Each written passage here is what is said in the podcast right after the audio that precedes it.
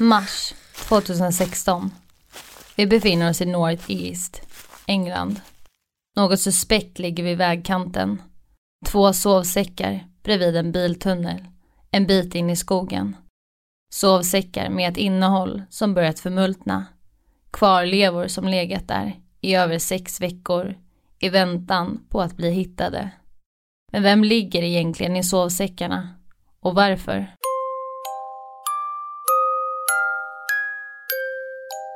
Jag vill varna känsliga lyssnare. Det här podcastavsnittet innehåller skildringar som kan upplevas som otäcka. Du lyssnar på Värsta morden, en podcast av Saga Springcorn. Polisen är ute och letar efter en man och en kvinna som varit borta under flera veckors tid. Man hade några timmar tidigare fått ett samtal från en man vid namn Sahid, en vän till de två försvunna personerna. Han hade varit orolig då hans vänner Anne Corbett och Jimmy Prout inte synts till på flera veckor. Polisen tänker att de först ska leta i närområdet, vilket chockerande nog skulle ge resultat snabbt.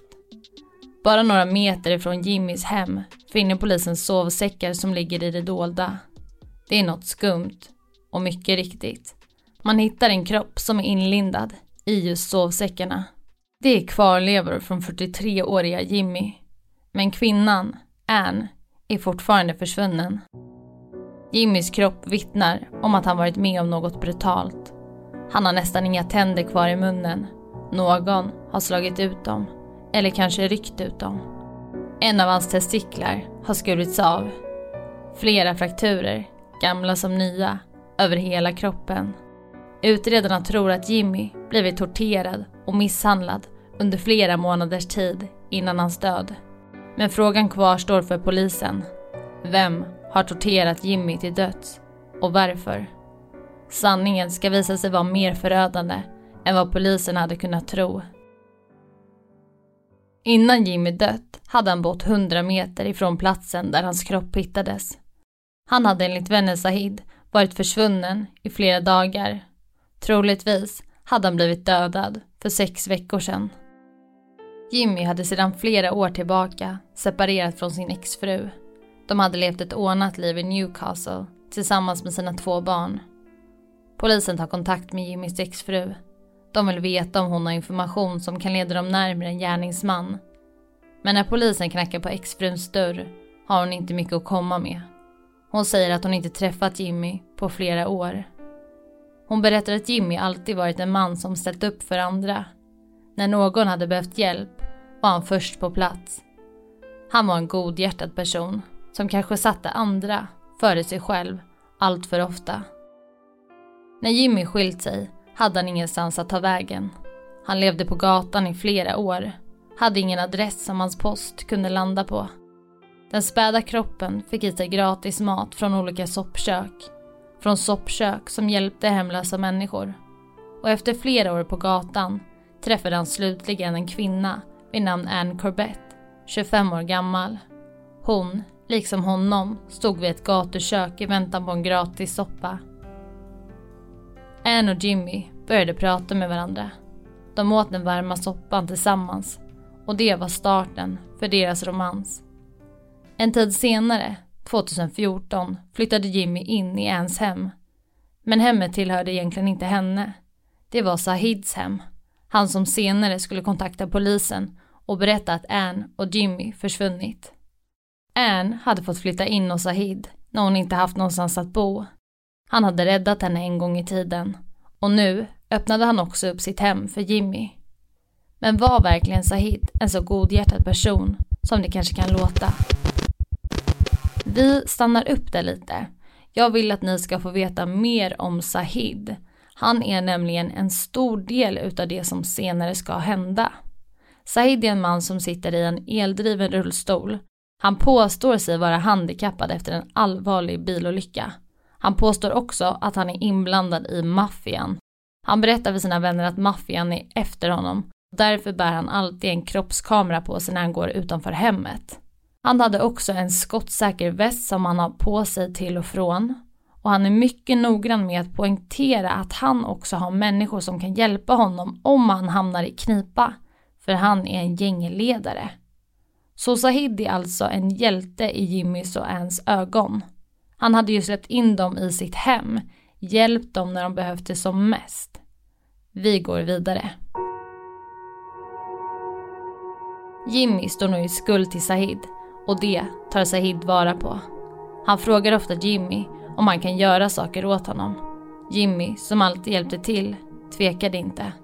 Samtidigt såg grannar i området hur Sahid använde Jimmy på olika sätt. Tvingade honom att utföra trädgårdsarbete och mer därtill. Sahid satt ju i rullstol, något som kanske fick Jimmy att vilja hjälpa honom ännu mer. Sahid var tillsammans med 58-åringen Kay Rayworth. Sahid var manipulativ och kunde få nästan vem som helst att göra vad som helst. Något som skulle visa sig mer och mer med tiden. Relationen med Sahid hade inte blivit som hans sambo Kay hade föreställt sig. Nu lydde hon hans order. Hon fick inte längre äta det hon ville. Han bestämde när hon fick lämna huset och hon kunde inte längre ha samma kontakt med sina barn som hon haft tidigare. Sahid hade samtidigt en relation med kvinnan Myra, 49 år. Hon bodde också i huset tillsammans med alla de andra. Liksom relationen med Kay var det Sahid som hade kommandot. Myra, som inte hade någonstans att ta vägen efter en turbulent tid i hennes liv, såg Sahid som en räddare. Liksom Jimmy och Ann också såg honom.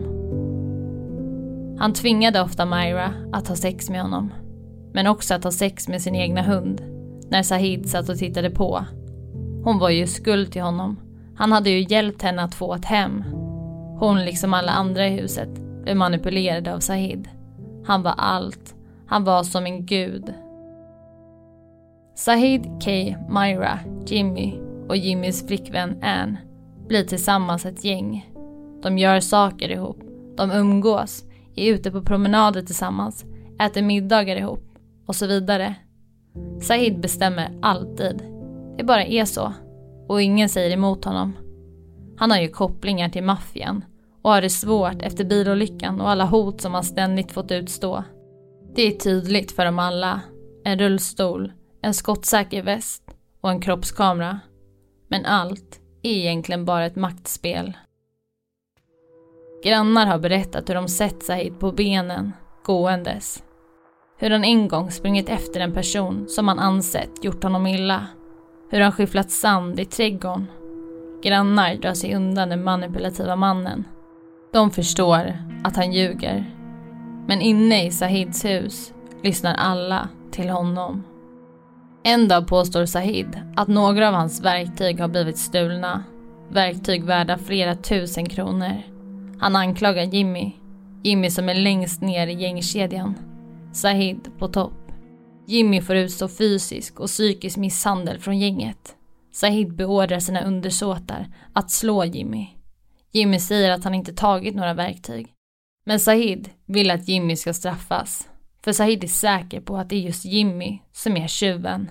Och allt kommer att eskalera med tiden. Jimmy och Ann är inte längre ett par. Däremot bor de fortfarande under samma tak. Jimmy blir hackkycklingen i gänget och en dag hotar Sahid Jimmy. Han säger att han ska slå ut Jimmys tänder och hotet är inte längre ett hot. En hammare slås mot Jimmys mun, tänder ramlar ut. Alla gängmedlemmar är med. Alla är delaktiga. Den psykiska och fysiska misshandeln i hemmet blir det nya normala. Jimmy får utstå slag efter slag. Grannar ser honom ibland, haltandes på gatan. Ibland är han så illa däran att han behöver uppsöka en läkare. Men i dessa fall följer alltid Sahid med. Han sköter snacket och berättar att Jimmy blivit slagen av någon okänd person på gatan eller att han ramlat. Läkaren som Jimmy besökt flera gånger berättar efter Jimmys död att Jimmy alltid haft någon med sig under besöket hos honom. Han hade aldrig varit ensam, aldrig vågat eller kunnat berätta vad som egentligen hänt. Han satt alltid där tyst. Några månader innan Jimmys död eskalerar misshandeln. I november 2015 lägger Jimmy upp bilder på sin Facebook-sida. Kanske ett rop på hjälp. Ett rop som inte hördes. Det är bilder på hans sönderslagna kropp. På en bild ler han. En närbild på hans ansikte. Han har utslagna tänder i munnen. Ett jack i pannan. Blåmärken i hela ansiktet. Nya som gamla. Anne, hans exflickvän, likar fotot. Hon som varit delaktig i alla blåmärken. På en annan bild ser man hur hans axel och arm är svullna. Nyanser av rött och blått. Han skriver Min kropp gör ont. Min axel gör ont. Min mun gör ont. Vi stannar upp. Man kanske kan fråga sig varför inte Jimmy flyr. Flera månader innan hans död får han ju utstå fruktansvärda angrepp av hans så kallade vänner och sin före detta flickvän. Och längre fram i den här berättelsen ska ni få höra att allt kommer att bli värre. Det är många som frågat sig efterhand varför han inte flytt eller kontaktat polisen. I en senare intervju efter Jimmys död har hans exfru, kvinnan som han har barn med, frågat sig samma sak. Hon säger bland annat i intervjun. Jag förstår inte. Varför sprang han inte? Varför lämnade han inte gruppen? Han var rädd. Vi ska strax lyssna vidare men jag vill återigen bara säga att vill ni tipsa om mordfall eller komma i kontakt med mig så kan ni skriva till mig på Instagram där jag heter Saga Springkorn eller skicka mail till varstamorden springkorn.se. Nu går vi vidare.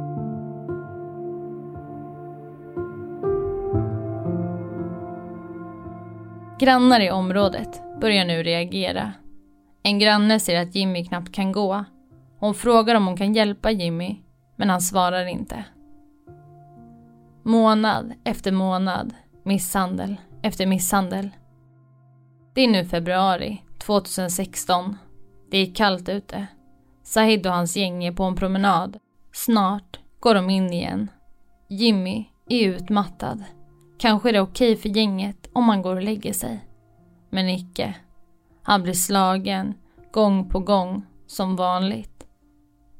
Sahid tvingar honom att ha sex med hunden som också bor i huset. Jimmy har inget val. Han vet vad som händer om man inte gör som Sahid säger.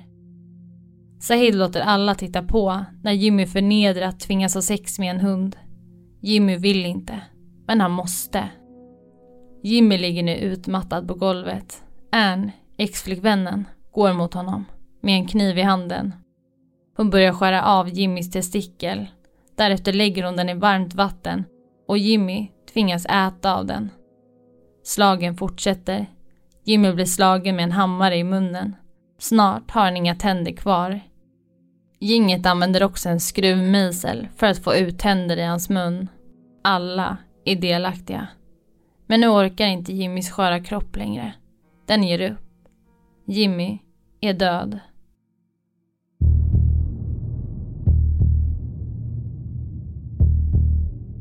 Sahid beordrar kvinnorna att lägga Jimmys kropp i två sovsäckar och sen knyta åt dem hårt.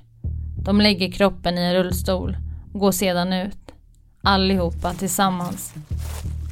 Sahid, som i vanliga fall har en kroppskamera på sig, en kamera som filmar all rörelse utanför hemmet, låter kameran vara kvar hemma. Det här vill han inte ha på film. Kroppen dumpas några hundra meter ifrån hemmet. Men det finns ett problem. Ett stort problem. Ett problem som Sahid inte kan släppa. Det är Jimmys före detta flickvän, Ann. Hon hade varit med och mördat Jimmy, liksom alla de andra. Det är en varningsklocka. Sahid menar att Ann kommer råka säga något, förr eller senare. Hon har ju trots allt varit tillsammans med Jimmy. Sahid bestämmer sig för att kasta ut Ann från hemmet. Hon kan inte bo kvar. Hon måste försvinna. Det gör hon också. Hon drar sig undan, gömmer sig från omvärlden. Under veckorna som följer efter mordet använder gänget Jimmys bankkort. De tar ut pengar, handlar och unnar sig. Men två veckor efter mordet inser Sahid att han måste agera. Han börjar leta efter Jimmy. Frågar grannarna om de sett honom. Vad märkligt. Han är bara försvunnen, menar Sahid. Men egentligen vet han exakt vad som hänt med Jimmy. Sahid visar sin oro för alla och ringer efter flera veckor till polisen. Han berättar att hans vänner Jimmy och Ann försvunnit. Han är rädd att de gjort något mot varandra. Kanske har de börjat gräla. Polisen dyker upp och pratar med Said. De söker i området och hittar då kvarlevor från Jimmy. Men utredarna förstår att Sahid döljer något. Ganska snart går det upp för polisen att Ann, Kay, Sahid och Myra är inblandade. Och sanningen läcker ut. Ann är inte försvunnen, hon har bara dragit sig undan. Och polisen hittar henne. Alla i gänget skyller nu på varandra. Bit för bit läggs nu som ett pussel. En detaljerad bild om misshandeln och tortyren mot Jimmy är svår att få fram då alla säger olika. Men det är tydligt att de alla varit delaktiga på ett eller annat sätt. Alla har ett finger med i spelet. Då stannar vi upp igen. Polisen är nu ute efter biologiska bevis och man hittar bland annat blodrester från Jimmy på Anns skor. Polisen hittar också bevis på att gänget har eldat upp Jimmys tillhörigheter i hopp om att bevisen skulle försvinna. Som att Jimmy tagit med sig alla sina saker och dragit därifrån. Bevis som också blir viktiga inför rättegången är betalkort som används. Man kan se från videoövervakningar vid olika bankomater att Sahid tagit ut Jimmys pengar. Och i bakgrunden syns också övriga gängmedlemmar. Det som också enligt polisen är suspekt är att Sahid inte haft på sig någon kamera på kroppen dagen för mordet. Det säger också en sak om den kvällen. Han ville dölja något. Det finns många bevis och slutligen sitter alla där i rättssalen. Ann och Sahid döms för mordet. Sahid döms till minst 33 år i fängelset. Ann döms till minst 27 år i fängelset. Kay och Myra döms för att ha orsakat eller tillåtit mordet på Jimmy. Kay får 12 år i fängelset och Myra 9 år. Tack för att du har lyssnat på dagens avsnitt.